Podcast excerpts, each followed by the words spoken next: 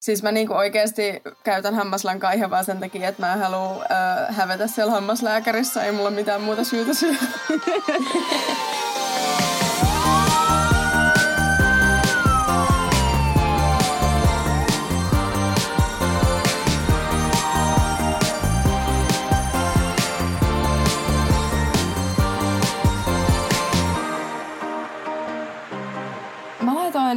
muutama viikko sitten Instagramiin postausta, että meillä on tulossa hammaslääkisvieras ja nyt vihdoin tämä jakso tulee ulos, eli pitkään, todella pitkään ja useamman kertaan toivottu vieras hammaslääkiksestä. Öm, Minea, öm, haluatko itse kertoa vähän itsestäsi, kuinka pitkällä sä oot ja niin, mi, niin missä sä opiskelet? Tässä Suomessa ei vissi ihan hirveästi näitä vaihtoehtoja ole. Yes, eli mä oon siis Minnea ja mä opiskelen Helsingin Hampaalla tällä hetkellä neljännellä vuosikurssilla. Ja meidän opinnothan kestää kokonaisuudessaan viisi ja puoli vuotta, eli kohta puoliin alkaa olla aika lailla opinnot paketissa, että sitä odottaessa. Jep, ja me ja Minne ollaan siis äh, ollaan niin samalta vuosikurssilta ollaan tutustuttu silloin, kun me oltiin vielä samaa porukkaa, medisiinarit ja dentarit, ja ihan tosi kiva, että sä nyt vihdoin pääset tänne kertoa tästä denttariarjesta, koska se on silti aika erilaista kuin mitä se on meillä medisiinareilla. Joo, siis mä oon ottanut tätä ihan hirveän paljon, että kiva päästä kertoa teille hampaan ilosanomaa. niin, saadaan kuulla, että onko se pelkkää ilosanomaa vai onko siinä vähän myös muutakin. Mutta ihan vielä voitaisiin ihan saada nyt, kuten sanottu, myös neljännen vuoden ää, neljännen vuosikurssin opiskelija, niin millä kuullaan nyt vähän sun matkasta hammaslääkikseen, koska mä tiedän, että se ei ollut ihan niin suoraviivainen. Joo, se ei mennyt ihan silleen, että mä olisin lukiossa tajunnut, että hei, että musta tulee hammaslääkäri.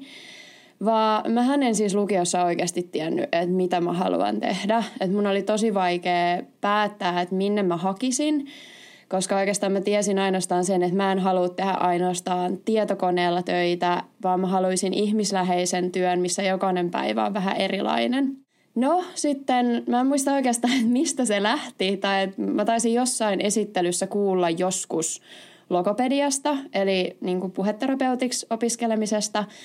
Ja mä sitten päätin, että no, että tämä on mun juttu, että mä lähden hakemaan sinne, että autetaan, niin kuin, autetaan asiakasta ja jokainen päivä on erilainen ja lopputulos on parempi kuin lähtökohta. Ja sitten mä lähdin sinne ja luin aika armolla niihin pääsykokeisiin ja sitten ö, otin opintopaikan vastaan, olin alkuun ihan superinnoissani, mutta sitten tota, kahden vuoden jälkeen niin mä totesin, että tämä ei olekaan kyllä ihan sataprosenttisesti mun juttu. Et sitten mä huomasin siinä ammatissa oikeastaan sen tai niissä harjoitteluissa, että kun meillä oli myös logopedian puolella siis ihan asiakasharjoitteluita, niin mä huomasin sen, että se ei ollut täysin mun juttu, koska se oli niin vahvasti myös kiinni siitä, että sä ohjeistat aina sille asiakkaalle, että jes, että jotta tämä asia menee eteenpäin, niin sun pitää tehdä tätä asiaa viisi kertaa päivässä viisi minuuttia esimerkiksi.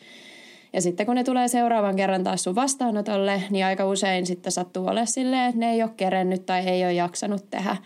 Niin mä totesin toisen vuoden jälkeen, että mä haluan vaihtaa alaa ja silloin itse asiassa mä en tiennyt, että haluanko mä hampaalle vai yleisölle. Mä vaan päätin, että mä haen lääkikseen koska siinä on samat arvot kuin logopediassa, eli ihmisten auttaminen ja jokainen päivä on erilainen. Ja kaikki nämä, mitä mä tässä aikaisemminkin sanoin, mutta ainut muutos oikeastaan oli se, että lopputulos on enemmän mun käsistä kiinni. Et sitten kolmas opintovuosi menikin siinä, että suoritin logopedian opintoja ja hain oikeastaan nolla pohjalta, mä en ollut lukiossa opiskellut mitään näitä aineita.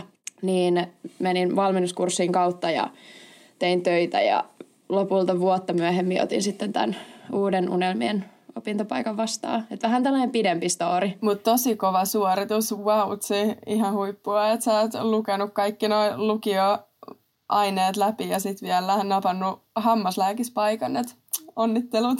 Kiitos. Kyllä se oli siis ehkä elämäni raskain vuosi tähän mennessä ja kyllä se aika paljon vaati niin kuin, voimia ja energiaa, mutta en kyllä kadu hetkeäkään, että mä otin kaikki ne kirjat ja kaikki ne työtunnit. Et mä taisin mä tukkimiehen kirjanpidolla ja Mafyn sillä tabletilla laskee, että yhteensä 1100 tuntia taisi mennä rikki sitä lukemista. Aika kova kyllä. Ei mulla tullut kyllä niin monta tuntia luettua silloin, kun mä pääsin sisään. Kun, no mä oon tietty hakenut kaksi, tai oli mun toka kerta, kun mä hain, mutta silti. Joo. Mutta sä itse asiassa mainitsit tästä yhdestä asiasta, mistä me, mitä meiltäkin on paljon kysytty, että sä mietit myös, että haetko yleiselle vai hammaspuolelle. Jotenkin mulle he, nyt, kun mä tunnen sut, niin se on jotenkin niin obvious, että susta tulee hammaslääkäri. Me voi edes kuvitella, että susta tulisi yleislääkäri, koska sä oot niin jotenkin rakastat tätä sun alaa. Mutta siltikin sulkevi vähän tää mielessä, niin mitä asioita kannattaa niin ottaa huomioon, kun sä mietit, että haet sä yleiselle vai hampaalle, kun ehkä sulla on silti sulla on paljon yleisen puolen ystäviä ja tälle ja tunnet tota hammaspuolta, niin mitkä on tärkeitä juttuja tässä, kun miettii? Öö, ja, mi- no ja miten sä oikein teit sun valinnan? Mä en oikein tiedä, että missä vaiheessa se valinta tapahtuu, kun mä tajusin, että se oikeasti kutsuu mua. Tai tämä ala on tällä hetkellä oikeasti mun yksi suurimmista intohimoista ja mä elän tätä alaa varten. Niin oikeastaan ne syyt, mitkä enemmän ehkä ajoi mut tonne hampaan puolelle, niin oli just se, että kun mä en ole ikinä tykännyt tehdä viikonloppuisin töitä. Mä, en, mä oon joutunut tekemään tosi nuoresta pitäen. Mä oon tehnyt viikonloppuisin aina töitä ja iltatöitä. Niin mä tiedän, että pitkät työvuorot ja yövuorot, niin ne ei ole mua varten. Ja hammaslääkäreillä niin on todella säännölliset työajat. Jos sä oot esimerkiksi julkisella puolella töissä, niin sä oot maanantaista perjantaihin 7.30-15.30 töissä. Et se on ainakin yksi asia, mutta sitten toinen asia on se, että mä elän itse asiat tosi vahvasti tunteella ja mä oon ihan superempaattinen ihminen, niin mun oli tosi vaikea ajatella, että mä olisin ihmishengestä vastuussa. Et se oli mulle ehkä sellainen myös aika käänteen tekevä kohta, kun mä tajusin, että mä en halua ihan rehellisesti olla kuoleman kanssa tekemisissä.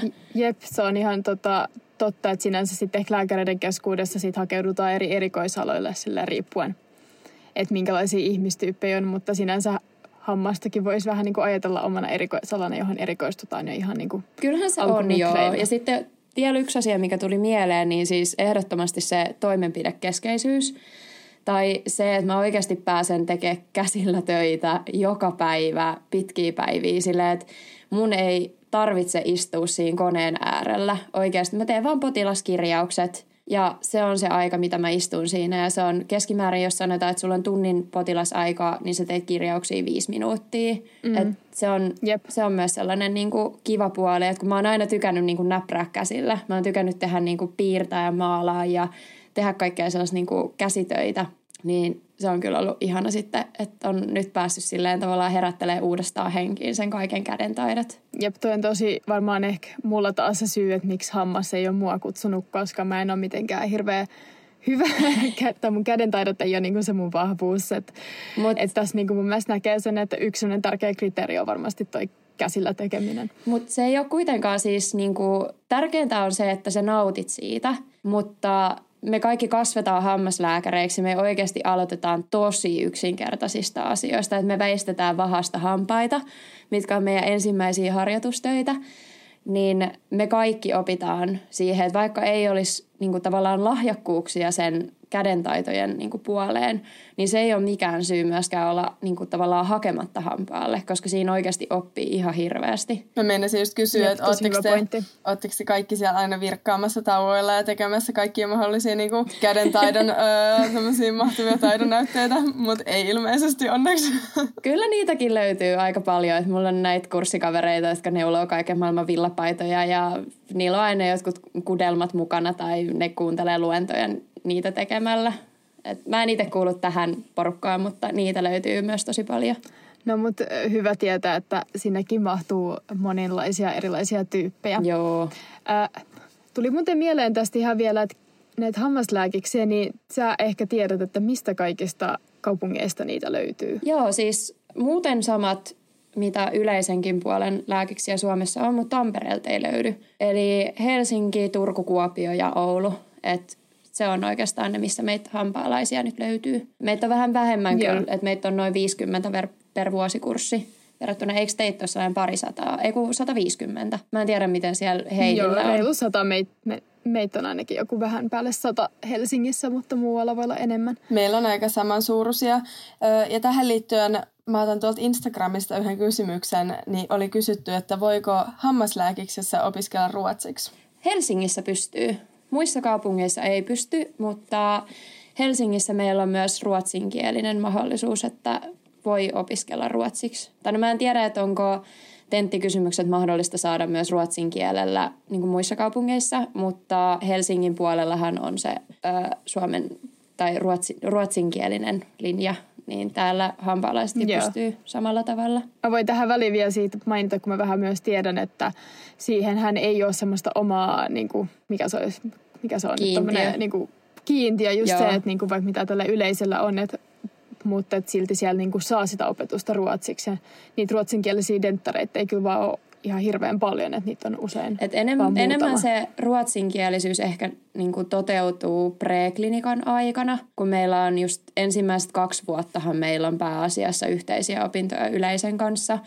Ja silloin kun meillä on just esimerkiksi Helsingissä sitä PBL aika paljon, niin niissä on erikseen ruotsinkieliset ryhmät, että pääsee oikeasti käyttää sitä omaa äidinkieltään niin kuin, mutta sitten klinikan puolella niin aika vähän meillä kuitenkaan sitten tota, ruotsin kieleksi esim, tai ruotsin niin kuin kielellä on mitään luentoja tai ryhmäopetuksia.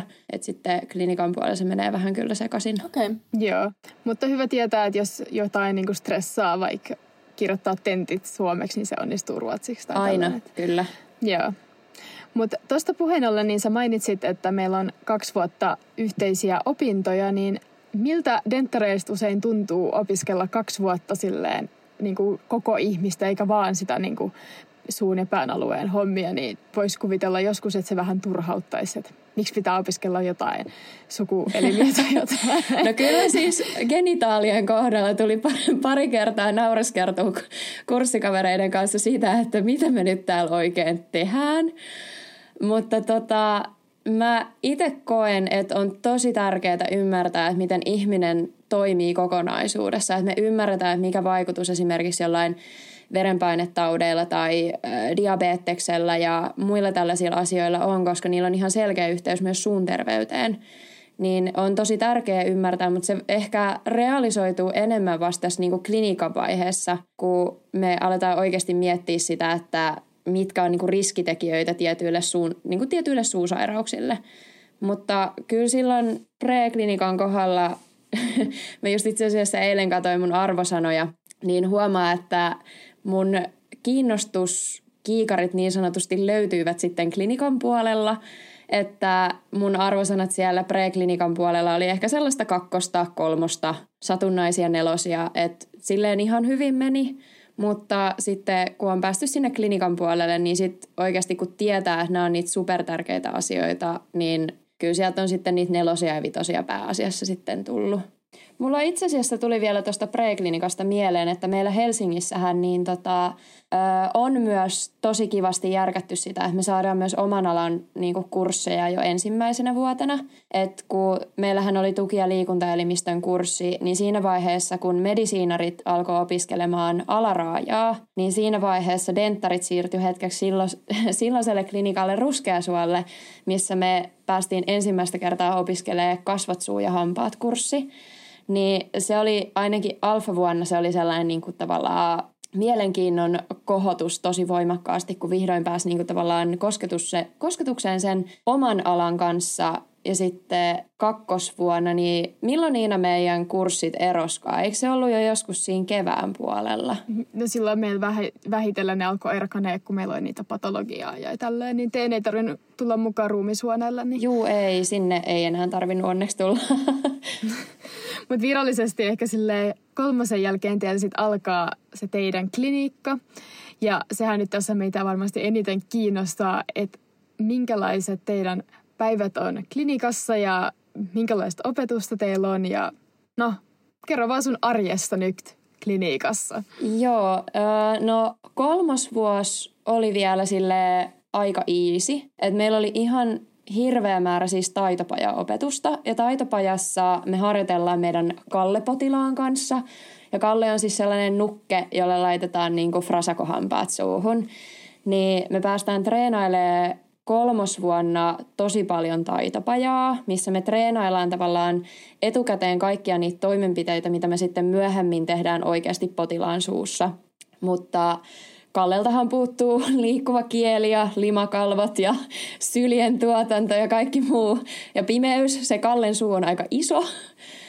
Mutta tota, sitten ensimmäiset potilaat me saadaan sitten kolmosvuoden puolivälissä. Et itse asiassa nytten just eilen kolmosilla oli ensimmäiset omat potilaat. Mä muistan, miten paljon se jännitti. Se oli niin jännää, kun piti hakea ensimmäistä kertaa oma potilas.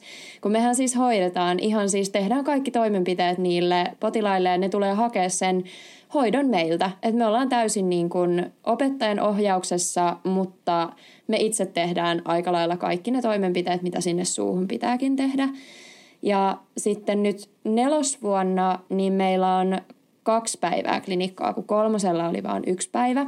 Niin nelosella me ollaan kaksi päivää klinikassa, eli me työskennellään meidän omien potilaiden kanssa. Et mä sanoisin, että se on jopa tällä hetkellä siis se on vähintään 40 prosenttia meidän opintoajasta, mitä me käytetään niin omiin potilaisiin ja potilastyöskentelyyn. Ja sitten No sen lisäksi meidän klinikkapäiviin, että vaikka meidän klinikkapäivä on merkitty, että se olisi 7.30-15, niin me ollaan myös vastuussa potilaiden ajanvarauksista, me ollaan aina yhteydessä niihin potilaisiin, me soitellaan niiden perään, jos ne ei tule paikalle.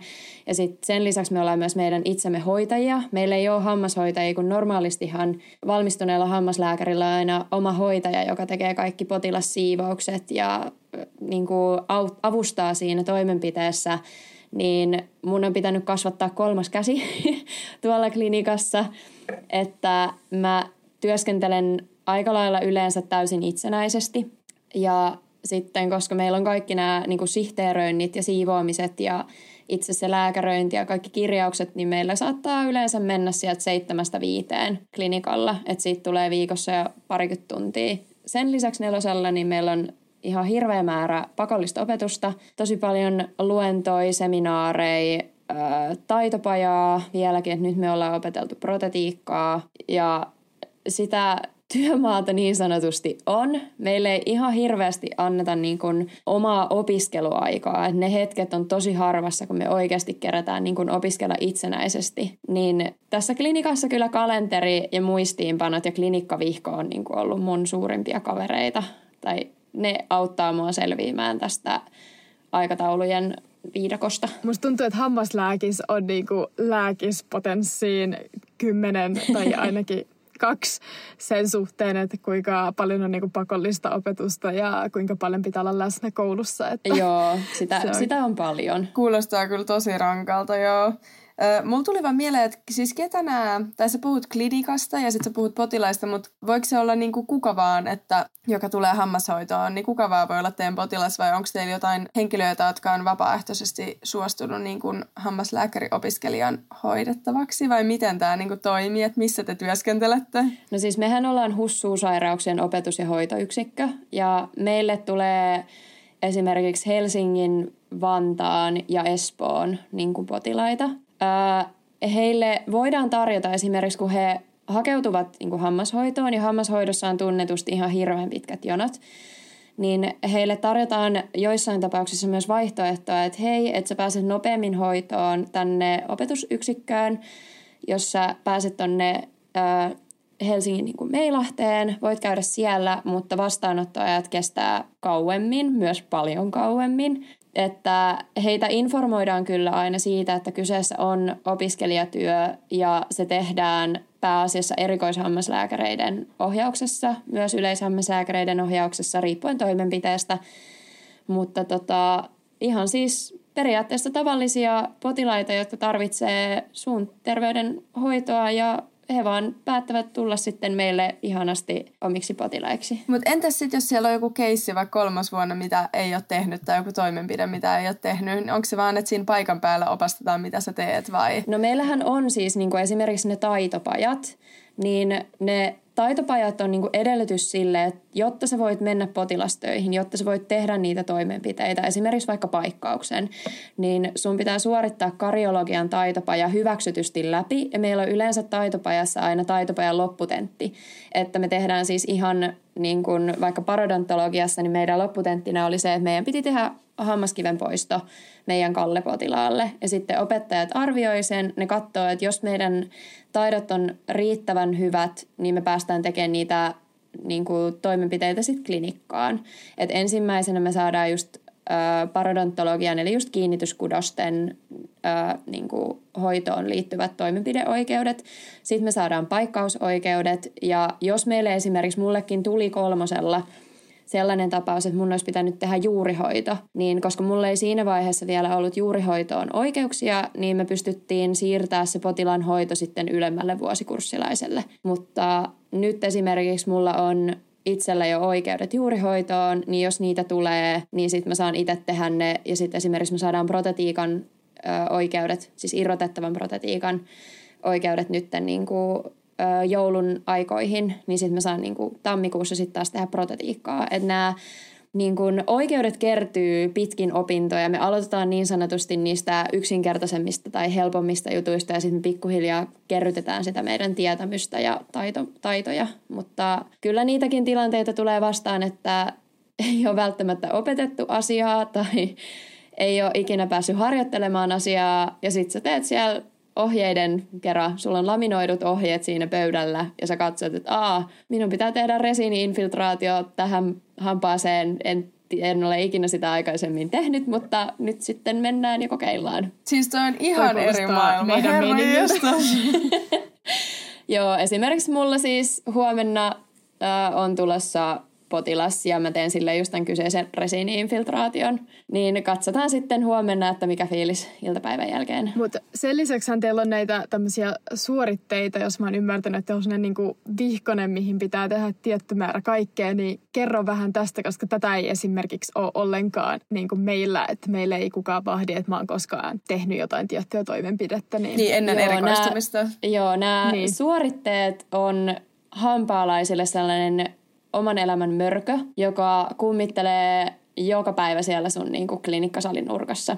Eli jotta me saadaan esimerkiksi, kun tehän saatte oikeastaan sillä nelosvuoden kandioikeudet, että pääsette lääkärin sijaiseksi, niin pääsette sillä, että olette suorittanut hyväksytysti teidän kurssit. Niin tota, meillähän on sitten taas se, että meiltä vaaditaan tietty määrä esimerkiksi paikkauksia, juurihoitoja, ö, proteesin korjauksia, proteesien tekemistä, niin meiltä vaaditaan kaikista näistä toimenpiteistä niin tietty määrä toimenpiteitä. Et esimerkiksi ensi kesän mennessä, jotta mä pääsen ö, kesäkandiksi, niin mulla pitää olla esimerkiksi vaikka yksi purentakisko tehtynä, mun pitää olla tehty ö, kymmenen juurikanavan ö, laajennusta, seitsemän täyttöä, 30 paikkausta, ö, viisi lapsihoidon kokonaispotilasta – et ne on tosi tarkkaan määritelty, että tavallaan sillä varmistetaan se, että me ollaan oikeasti kykeneviä siirtymään kesäkandeiksi, että niin kuin saadaan hyväksytysti suoritettua oikea määrä niitä suoritteita, että ei tavallaan tarvitse sitten pelätä, että mä oon ihan kokematon kandi siellä hoitamassa ensimmäisiä potilaitani ikinä. Huh. Ei mulla muuta.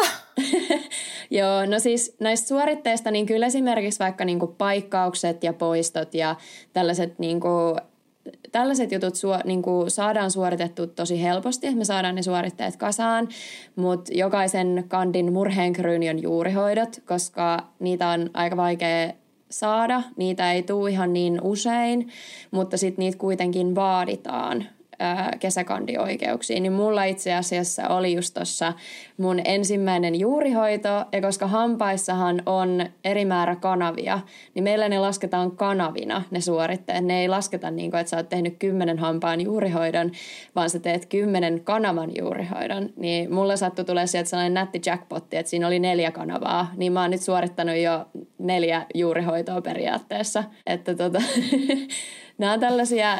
Kätsy. Joo, se oli ihan... Sanotaan nyt vaikka näin, että hymyilytti. Mutta on kyllä niinku ihan hirveästi jotenkin paljon enemmän paineita tai silleen, kun musta tuntuu, että, tää, että meillä on niinku tentit hyväksytty ja kaikki läsnäolo-opetukset niinku saatu kasaan, niin on jo ihan tarpeeksi iso stressi. Niin Joo. Niin sitten vielä niinku siihen lisäksi vielä, että pitäisi olla joku tietyt toimenpiteet tehtynä, jotka ainakin meillä joskus jää siihen, että kerran päästään tökkäsee jotain nukkea jossain taitopajassa, niin on vähän eri meininki, että aika tämmöinen Joo, ja sit kun kyllä käytännönläheinen toinen koulu verrattuna meidän. Joo, ja sitten kun siinä on tavallaan raskainta on se, että se on aika lailla herra haltuu. Että ethän se, niin että sulle jaetaan potilas, sä teet sille tarkastuksen. Ja se on tosi huvittavaa, että me kandeina toivotaan, että se suu on tosi graavi, että sieltä löytyy kaikkea äh, niin kuin poistoa ja kauhean laajoja paikkauksia ja vähän parodontiittia ja sitten löytyy sitä ja tätä ja protetiikan tarvetta,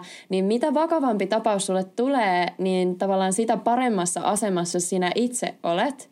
Mikä mun mielestä on tosi hullunkurista, koska sitten taas niin kuin valmistuneena niistä toivot, että kaikilla on kauhean hyvä suu.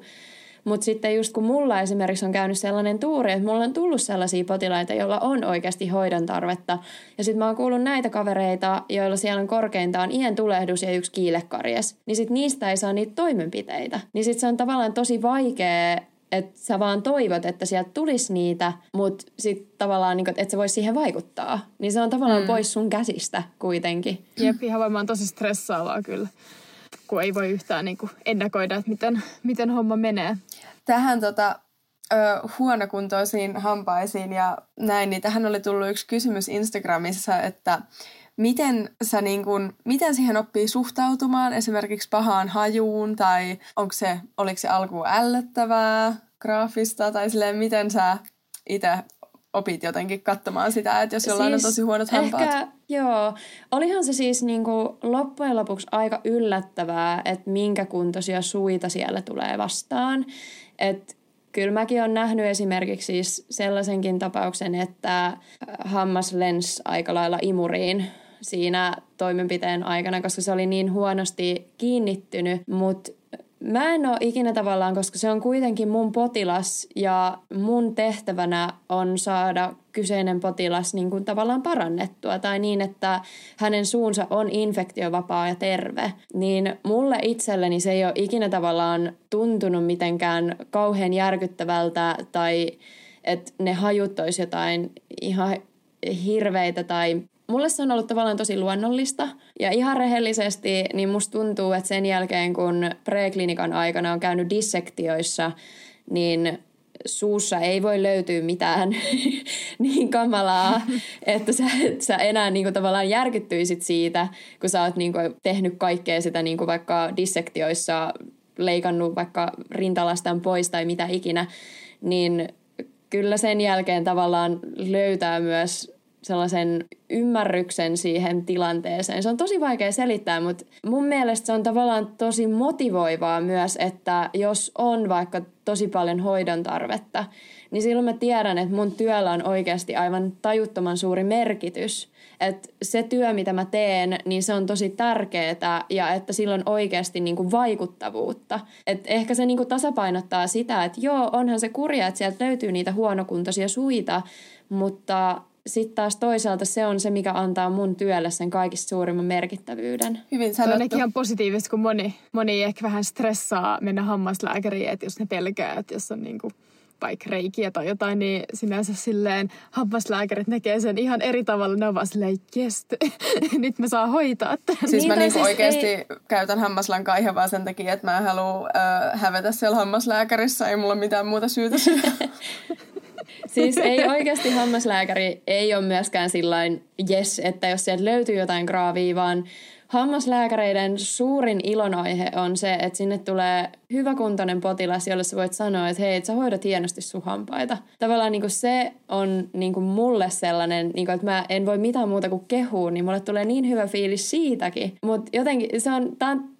tämä on jotenkin tosi palkitseva duuni, että aina kun tätä alkaa miettiä, että mitä kaikkea sitä oikeasti pääsee tekemään, ja miten iloiseksi voi tulla niin kuin hyväkuntoisestakin suusta, niin se jotenkin siis, en mä tiedä.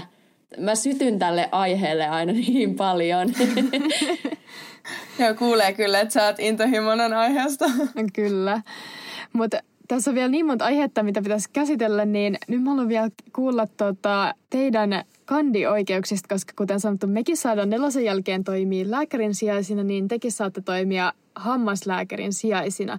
Niin onko teillä jotain niin eri että sijaisu- tai niin kuin mitä te saatte tehdä ja sitten tota, esim. minkälaisia hommia sä oot menossa tekemään nyt sitten ensi kesänä? Öö, no meillähän hampaan puolella, niin meillä ei ole ihan samanlainen kesäduunihaku kuin teillä, että vaan ilmoitatte vuotta aikaisemmin, että hei voisin tulla duuniin, vaan mä en vielä esimerkiksi tiedä, että minne mä oon menossa ensi kesänä, että mulla on vasta ensimmäinen työhaastattelu tulossa tuossa pari viikon päästä. Ja suurin osa työhaastatteluista ja työ, niin kuin tavallaan työpäätöksistä tehdään vasta ensi alkuvuoden puolella, mutta mä pääsen kyllä siis aika lailla kaikkialla se on aika samanlaista, että me saadaan tehdä yleishammaslääkärin töitä ja oikeastaan kaikkea, mitä siihen kuuluu. Mutta sitten se tavallaan sun pitää kuitenkin tietää, että missä sun omat taidot myös loppuu. Että sulle on aina merkattu siis sun oma niin kun ohjaava hammaslääkäri, ketä sä saat aina konsultoida. Että jos sulla tulee sellainen tenkkapoo tai sä et ole nyt ihan sata varma, niin sulla on kuitenkin aina se oikeus ja velvollisuus myös mennä kysymään siltä ohjaavalta hammaslääkäriltä, että hei, että mitäs mä nyt tekisin. Ja sitten toisaalta, jos tulee tosi vaikea tilanne vastaan, niin sitten sä voit aina myös lähettää erikoishammashoitoon tai siis niinku erikoishammaslääkärille. Niin sekin on tavallaan niinku ehkä mun kohdalla sellainen rauhoittava tekijä, että jos sinne tulee jotain supervakavia vaikeita tapauksia, niin se ei enää kuulu myöskään aina sitten yleishammaslääkärin hommiin. Mm. Jep, mutta sulla on niinku periaatteessa nyt nelosen jälkeen, kun sä niinku saat vähän niinku täydet oikeudet, että sä voit tehdä periaatteessa mitä vaan, että kun meillä taas on niinku rajattu ne. Joo, kyllä meillä siis on jälkeen. ihan täydet yleishammaslääkärin oikeudet. Et se, on, se on kyllä mun mielestä tosi kiva, koska sitten pääsee sen jälkeen oikeasti niin näkee, että mitä se työ oikeasti on. Mm. Ihan varmasti tosi opettavaista, kuten itsellekin, mutta ehkä vielä enemmän kuin pääsee käsin tekemään siellä ja harjoittelee lisää ja lisää, niin Joo. se on tosi tärkeää. Sitä myös pohdittiin, että pystyykö, niin kuin, kuten sun koulu kuulostaa aika super kiireiseltä ja aikaa vievältä, niin onko mitään mahdollisuutta tehdä niin kuin hammaslääkiksen ohella mitään töitä ja minkälaisia hommia porukka sit usein tekee niin kuin opintojen ohella? On ehdottomasti mahdollista tehdä töitä. Et se on ihan aika lailla tunnettu asia, että nelosvuosi on kaikista rankin, koska sun pitää vuodessa sisäistää ja oppia ihan hirveä määrä asioita. Et nelos, esimerkiksi mäkin oon tehnyt koko opintoajan niin kuin opintojen ohella töitä ja aluksi mä olin preklinikan aikana ihan siis tota, olin vaatekaupassa töissä, mutta mä olin tosi onnekkaassa asemassa ja satuin saamaan hammashoitajan töitä jo ensimmäisen puolivuotisen opiskeluurani jälkeen, kun minä tiesin juuri ja juuri mikä on solu, niin pääsin sitten tota hammashoitajan töihin ja yleensä siinä vaaditaan, että on niinku kolme vuoden opinnot, että tavallaan tietää jo, että mitä sä niinku teet, mutta mut koulutettiin sitten siellä niinku yksikössä siihen hammashoitajan työhön. Ja mulla on ollut tosi hyvä tämä mun työskentely sen puolesta, että mä oon voinut ilmoittaa mun omat käytettävyydet ja sitten sen perusteella mulle on tarjottu töitä. Ja sitten mä voin itse valita, että teekö mä sen työvuoron vai enkö mä ota sitä vastaan. Ja sitten nyt korona-aikana niin tosi monet kurssikaverit on tehnyt viikonloppuisin koronatestausta. Ja, mutta pakko kyllä myöntää, että kyllä tämä meidän opetus rajaa aika voimakkaasti sitä, että miten paljon töitä sä pystyt tekemään, koska meillä on tosi paljon pakollista opetusta, että esimerkiksi klinikkapäivinä niin yksi sä et kerkeä ja kaksi sä et todellakaan jaksa. Kun sä oot koko ajan siellä oman osaamisen maksimaalisilla rajoilla, niin sä et jaksa tehdä klinikkapäivien aikana töitä. Mutta sitten jos on esimerkiksi just iltatöitä tai viikonlopputöitä niin, että sä kerkeät kuitenkin myös opiskelemaan, etenkin tälleen nelosvuonna, niin sellainen on mahdollista, mutta sitten ö, vitosvuonna niin me saadaan tehdä sitten lääkärikeikkaa, että se helpottaa sitten siinä vaiheessa, että se vie myös niitä opintoja eteenpäin. Ja pakko myöntää, että voin suositella kaikille hampaalla oleville hakeutumaan jossain vaiheessa hoitajaksi töihin, koska mä oon oppinut ihan hirveän määrän sitä niin kuin kliinistä työskentelyä ja parityöskentelyn merkitystä, nähnyt tosi paljon kaikkia erilaisia keissejä ja se on auttanut mua siinä, että mulle ei tule niin paljon ehkä sitä tenkkapoo-tilannetta, että hei, että mitäs mä nyt teen. Niin se hoitajuus on ainakin sellainen, mitä mä vahvasti suosittelen kaikille hampaalaisille, koska siitä vaan oppii niin paljon. Ja tulevaisuuden hammashoitajat varmasti. arvostaa sitä, että sä tiedät, mikä heidän työnsä on. Ja oot varmasti niin kuin parempi pari ää, heille sitten tulevaisuudessa. Ihan varmasti, joo tätä mä oon ho- nykyisiltä hoitajakollegoilta myös kuullut, että he kyllä huomaa usein, että ketkä hammaslääkärit on joskus tehnyt hoitajan töitä. Mutta tosi hyvä vinkki nyt sun tota, denttarikollegoille, että sinne kannattaa hakeutua sitten. No niinpä. Vaan heti kun pystyy. Jep.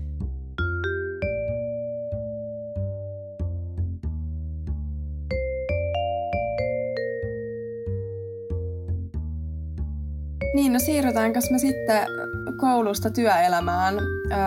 Tämä on vähän tämmöinen niin kuin yhteenvedetty kysymys, mutta onko sulla ollut joku kurssi, mistä sä nyt oot jo ajatellut, että hitsi, tuohon mä voisin erikoistua? Ja mitä kaikki erikoistumismahdollisuuksia teillä on? Ja aiot sä edes erikoistua? Ja sun pitää nyt kääntää nämä, ja sun pitää nyt kääntää nämä hammaserikoisalat suomeksi, koska muuten me ei ymmärretä yhtään mitään. niin, näin mä kyllä, just näin. Öö, mitä Eikö teillä ole joku 50 erikoisalaa vai kuinka paljon teillä on erikoisaloja? 50 about, joo. Olisiko niitä? Joo. Meillä on ehkä 45 mielestä, täällä Tanskassa. Joo. Jos mä en ihan väärin muista, niin meillä on alle 10. Siis to, tosi vähän verrattuna siihen, mitä teillä on. Ja mun on tosi vaikea oikeastaan sanoa sellaista yhtä kurssia, mikä olisi ihan hirveästi tai silleen niin kuin tavallaan tietyllä tavalla niin kuin sytyttänyt, kun meillä tosi moni kurssi on esimerkiksi joku suusairauksien peruskurssi, suursairauksien peruskurssi 2, suusairauksien jatkokurssi 1 ja 2. Niin sitten näissä meidän kursseissa on aina oma osuutensa pääasiassa niin kuin suuresta osasta eri erikoisaloja. Ja no, mikä mua itteeni eniten kiinnostaa, koska mä sitten kuitenkin loppujen lopuksi suoritin mun logopedian kandin loppuun, että mä oon sekä logopedian kandi että hammaslääketieteen kandi tällä hetkellä – ja logopedian puolella mua kiinnosti halkiot tosi paljon, eli hu- huulisuulakihalkiot, missä sikiön kehityksen aikana huuli tai suulaki ei ole muodostunut kokonaan niin kuin kunnolla lopullisesti, niin mä itse teen myös tutkimusta halkiopuolella. Ja halkiopuolella mä pystyn yhdistämään sekä mun ortodonttisen eli oikomishoidollisen kiinnostuksen ja myös logopedisen tietämyksen. Että se oikomishoito on ehdottomasti yksi erikoisaloista, mikä mua kiinnostaa, koska siinä sitten taas toisaalta myös yhdistyy kaikki fysiikan, kaikki ihanat voimat ja vastavoimat ja momentit ja torkit ja kaikki, kaikki tällaiset, niin se jotenkin Jesus. sytyttää tosi paljon. Mutta sitten toinen erikoisala, mikä myös on kiinnostanut, niin on endodontia, eli juurihoidot, koska se on, se on jotenkin tosi, se on, se on ihanaa, sitä on tosi kiva tehdä ja se on tosi mielenkiintoista. Että tavallaan niin kuin, että bakteerit on päässyt sinne ytimeen ja sitten se on ydin on tulehtunut ja sitten se tulehdus on siirtynyt sinne niin kuin juuren ulkopuolelle ja sitten sä pääset rassailemaan niitä juurikanavia, niin se on tosi, siis mä voin sanoa ihan suoraan, että se on tosi tyydyttävää päästä tekemään juurihoitoa. Mutta mitä muita erikoisaloja, niin meillä on esimerkiksi protetiikkaa, eli purennan Eli... kuntoutusta. Että jos sut puuttuu paljon hampaita, niin laitetaan implantteja tai proteeseja ja kaikkea sellaista. Sitten löytyy, mä sanoin ortodontian, endodontian, sitten kariologia, eli karjekseen liittyvä erikoistuminen, öö, suupatologia, eli no teille onneksi patologia on tuttu aihe, mutta rajautuu suun alueelle. Meillä parodontologia, eli kiinnityskudosoppi, missä sitten keskitytään just gingiviitin eli iäntulehduksen ja parodontiitin, eli siitä sitten graavimman asteen tulehduksen hoitoon. Suu- ja leukakirurgia, radiologia. Tässä on nyt ainakin nämä ensimmäiset, mitkä tulee mieleen. Tämä on niin jännä, kun silleen potilaille se on jotain maailman inhottavinta yleensä mennä hammaslääkäriin ja sitten on toinen, joka on ihan silleen, että vitsi se on siistiä. Tästä on tosi hassu tämmöinen niin vastakkainasettelu. Mä tiedän, monet ihmiset on ihmetellyt sitä, että minne ja mikä sua vaivaa, että miksi sä oot halunnut hammaslääkäriksi. Kaikki pelkää sua. Sitten mä oon silleen, no mun pointtina on se, että kukaan ei pelkäisi mua. Ja mun mielestä on niin esimerkiksi ihana päästä hoitaa myös pelkopotilaita, koska sä pääset luomaan sen luottamuksen siihen toiseen ihmiseen. Ja ihminen, joka pelkää ihan hirveästi että niin kuin meinaa oikeasti sä, niin kuin hypätä siitä tuolista he, ensimmäisen niin kuin kosketuksen aikana, niin sitten kun sä saat hoidettua hänet ja hän kiittää ja on silleen kiitos hyvästä hoidosta, niin kyllä se jotenkin silleen, se on taas vaan tosi palkitsevaa. En mä tiedä, mä en pysty oikeasti hehkuttaa tätä alaa tarpeeksi. Mutta on oikeasti tosi tärkeää, että itse kun on ollut tosi hyvä hammaslääkäri, joka on ollut tosi niin kuin empaattinen ja kaikin puolin hyvä niin kuin lapsena, niin ei voisi vähempää niin kuin pelkää hammaslääkäreitä nyt aikuisena. Että et mä uskon todellakin siihen, että jos varsinkin lapsena, kun silloin käydään säännöllisesti hammaslääkärissä, niin saa hyviä kokemuksia, niin sit se on ihan varmasti niin kuin aikuis, aikuisilla ei enää sitten ole samoja pelkoja. Joo, ja kyllähän se on siis ihan tutkittu homma, että jos lapsena siis kokee kivuliaita toimenpiteitä tai menettää kontrollin tunteen hammaslääkärissä ja ei ole empaattista kohtelua, niin se altistaa myöhemmälle kivun tuntemiselle ja sen niin kuin tavallaan herkemmälle tuntemiselle ja hammashoidon pelkä- pelkäämiselle. Ja sitten taas esimerkiksi just oikomishoidollisesta tai oikomishoidossa on sekin kiva juttu, että sieltä tulee niin pitkäkestoisia potilassuhteita, että ne kestää vuosia ja sekin toisaalta olisi mulle sellainen niin kuin kiva puoli siinä erikoisalassa, että ei ole vaan sitä, että tulee kerran kahdessa vuodessa hoitoon tyyliin. Siis mun on pakko tähän väliin kertoa sellainen hauska story, että kun meillä oli siis oikomishoidon kurssi ja mä oon itse käynyt lapsena oikomishoidon. En tiedä kuinka paljon se vaikuttaa mun kiinnostukseen tätä alaa kohtaan, mutta kuitenkin niin meidän piti siis ottaa alginaattijäljennökset, eli siis otetaan jäljennökset ja niistä tehdään sitten kipsimallit. Niin piti ottaa toisiltamme. Me jotkut asiat treenataan ensimmäistä kertaa toisillemme, esim. puudutus myös. Niin tota, tämä oikoja niin tota, katta mun suuhun, katta mun purentaa. Ja sitten se on silleen, että oi kun on nätti purentaa, että ootko sä käynyt oikomishoidossa? Mä oon silleen, joo, että mä kävin Tapiolassa silleen nuorena. Sitten se kysyy multa, hoitiko sut tää ja tää hammaslääkäri? Sitten mä oon silleen, öö, joo, kui? Sitten se on se, joo, käsialasta näkee, että se on hänen, ty- että hänen työtään. Et nämä on tällaisia juttuja. Me ollaan kaikki kolme käyty Tappialassa oikomishoidossa. Yep. Ei, mutta oikeasti se on ihan tosi tärkeät duuni ja just en voisi olla itse kiitollisempi siitä mun hammaslääkäristä silloin, että mutta joo, joo mut sama. palataan nyt vielä, mua kiinnostaisi vielä sellainen tieto, että koska lääkäreistä niinku, onko jopa 90 prosenttia er, tai 85 prosenttia erikoistuu, niin Muistatko, mikä tämä luku on niin kuin hammaslääkäreillä? Se on aika lailla päinvastainen, että tavallaan niin kuin yleishammaslääkäriydessä on se etu, että sä pääset tekemään kaikki erikoisaloja. Et me, me saadaan tehdä niin pitkälle aikalailla, kun me halutaan, niitä erikoisaloja, esim. parodontologiaa, kirurgiaa, me saadaan tehdä kirurgisia poistoja, jos me halutaan, jos meillä on tavallaan tietämystä ja osaamista siihen, niin se sitten taas mahdollistaa sen, että jos sä jäät yleishammaslääkäriksi, niin sun on mahdollista tehdä tosi monipuolista työtä. Ja nykyään sä voit tehdä kaikkia kalvooikomishoitoja ja sä voit tehdä niitä juurihoitoja, sä voit tehdä protetiikkaa, purentakiskoja, sä voit tehdä oikeastaan mitä vaan, niin se sitten taas on sellainen asia, minkä takia monet ehkä sitten jää myös yleishammaslääkäreiksi, että ne ei halua tietyllä tavalla yksipuolistaa niiden työtä. Et sit jos sä alat esimerkiksi endodontian erikoistua, niin sit sä teet joka päivä pelkästään juurihoitoja. Et se on sellainen asia, että sulla pitää olla se niin kuin, palava intohimo sitä aihetta kohtaan, että sä lähdet sitten erikoistumaan. Mutta tota, mitä sä sanoit, että 85 prossaa teillä erikoistuu, niin meillä aika lailla ymmärtääkseni niin noin 80 prossaa jättää erikoistumatta. Jep, se on aika eri juttu, mutta sinänsä silleen, kuten sanottu, että hammaslääkissä ehkä on jo se oma erikois alansa ja sitten noin sub erikoisaloja yep. melkein noisia, yep. mitä siellä sitten jää jäljelle. Mutta onko se teilläkin silleen, että se on sitten kuusi vuotta about se erikoistuminen sitten oppi, tai niin kuin hammaslääkiksen jälkeen? Mä en ole itse asiassa tuohon vielä perehtynyt niin paljon, että mä en osaa valitettavasti nyt sanoa, että kuinka kauan se itse erikoistuminen kestää. Mutta mitä teillä, niin teillä on esimerkiksi muistaakseni, että teillä pitää olla se yhdeksän kuukauden terkkaharkka tehtynä, että te voitte hakea erikoistumispaikkaa.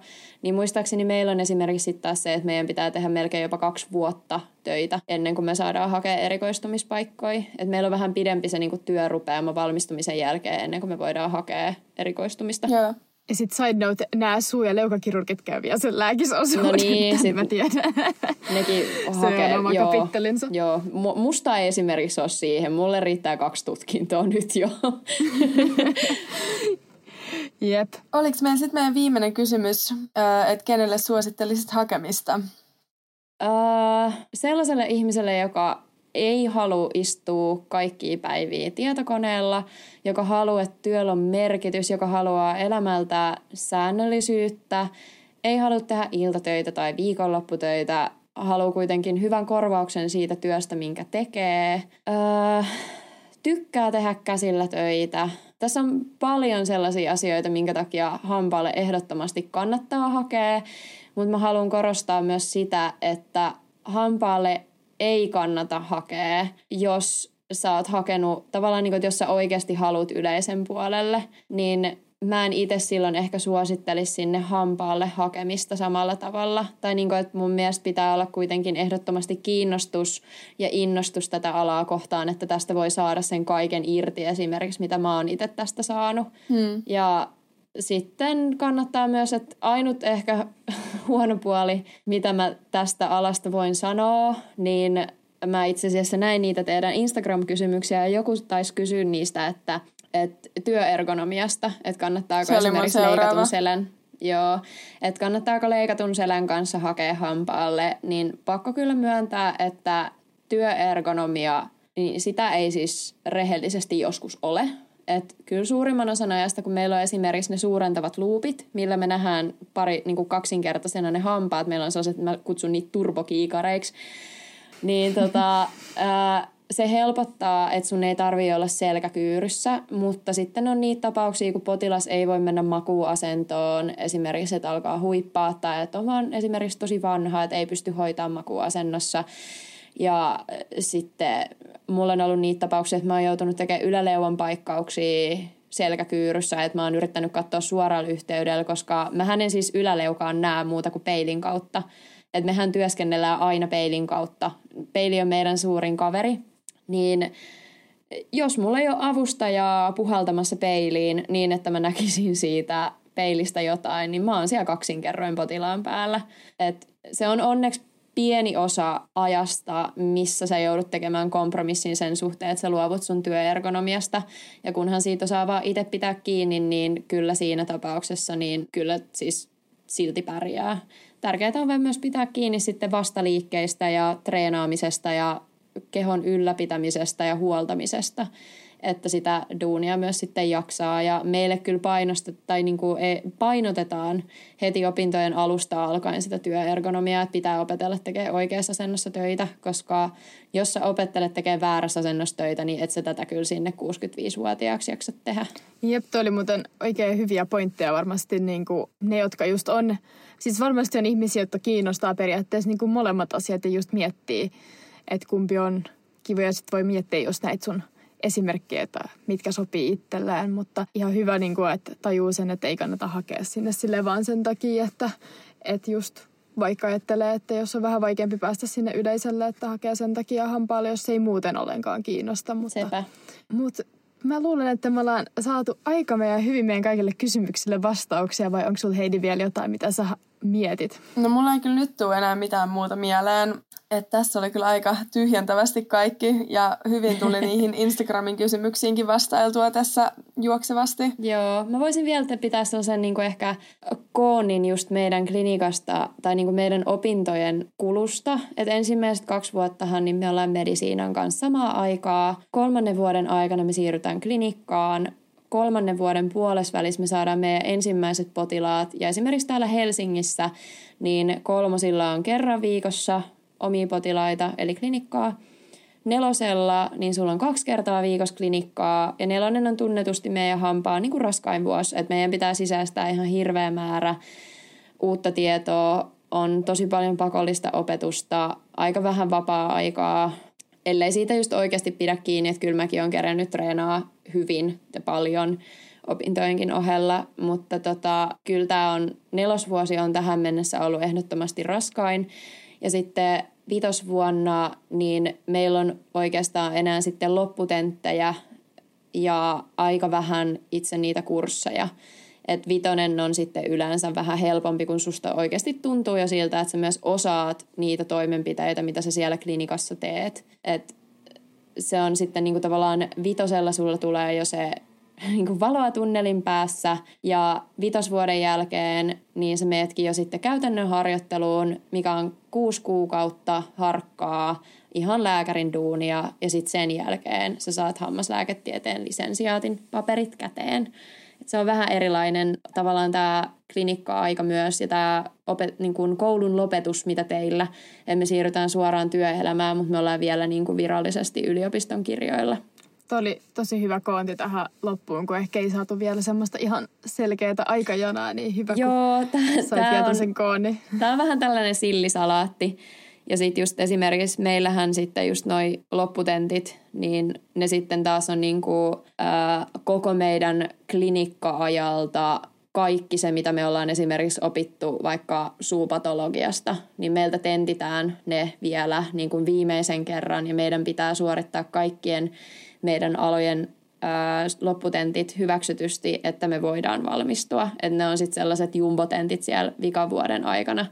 Toki se tuo oman raskautensa siihen vitosvuoteen, että sulla on jopa kolme kertaa viikossa klinikas potilaita, ja silti sun pitää lukea myös oman kurssin tenttiin, mutta sen lisäksi myös kaiken muun ohella sit niihin lopputentteihin, että sä pääset oikeasti sit valmistumaan. Eli niitä odotellessa Joo, en, ensi vuonna sitten kuule lopputenttien pariin. Mut kiitos Minja ihan super paljon, että sä tulit vielä kertoa meille hammaslääkiksestä. Mä toivon, että tosi moni saa tässä niinku apua, jos niillä on yhtään ajatuksia just vaikka yleisen ja hammaks, hampaan välillä tai sitten muuten vaan kiinnostaa hammaslääkis, niin toivottavasti ne saa vähän lisää tietoa niistä. Ja Joo. eikö se ollut silleen, että sä itse sanoit, että sulle voi vaikka tulla laittaa viestiä Instagramissa, jos on jotain kysyttävää, niin siis sanot sä vielä sun Instagram-tilin. Niin... Äh, onko se nyt Minnea Kami Seellä? Niin se taitaa olla yksityinen tili, mutta sen saa ehdottomasti laittaa seurantaan ja mä hyväksyn niitä seuraamispyyntöjä. Ja jos ikinä tulee mitään kysyttävää hampaaseen tai hampaisiin liittyen, niin mulle saa ehdottomasti ja tosi mielellään myös laittaa viestiä. Et se on kyllä, tää on, mä en tiedä, mulle tuli jotenkin sellainen olo, että tämä mun puhe on ollut sellaista kunnon sillisalaattia. Mä en tiedä, miten paljon tästä mun puheesta on nyt oikein saanut irti, mutta tämä meidän koulu on vähän tällaista, että se on sitä sun tätä ja kaikkea samaan aikaan, niin siitä on ehkä vaikea antaa sille näin lyhyessä ajassa sellaista kattavaa ja selkeää vastausta. No kyllä mä ainakin opin ihan hirveästi, että mun, mun mielestä puhuit kyllä tosi hyvin, että oli tosi informatiivinen jakso, että kiitos tosi paljon kun tulit. Ei mitään, ihan supermielen. Mä itse vähän kuumottelinkin tuossa Iinaa aikoinaan, että on kuule, noi eläin, eläimenkin puoli on edustettuna, että milloin nämä hampaat oikein sinne nyt te otetaan, niin tota, on oikein, oikein tyytyväinen, että mä pääsin nyt höpöttelemään tästä mun niin kuin suurimmasta intohimosta, että mun motto elämässä on nyt viime aikoina ollut se, että sä oot voittanut elämässä siinä vaiheessa, kun maanantai on viikon paras päivä. Ja mä voin ihan rehellisesti sanoa, että mä oon tosi vahvasti menossa sitä päin. Meidän pitää vielä vähän tsempata siinä. Mutta ei muuta kuin kuullaan sitten taas parin viikon päästä ja jos tulee, kuten sanottu, jotain kysyttävää, niin minne ole voi käydä laittaa sitten viestiä. Mutta ei muuta kuin moikka! Moikka!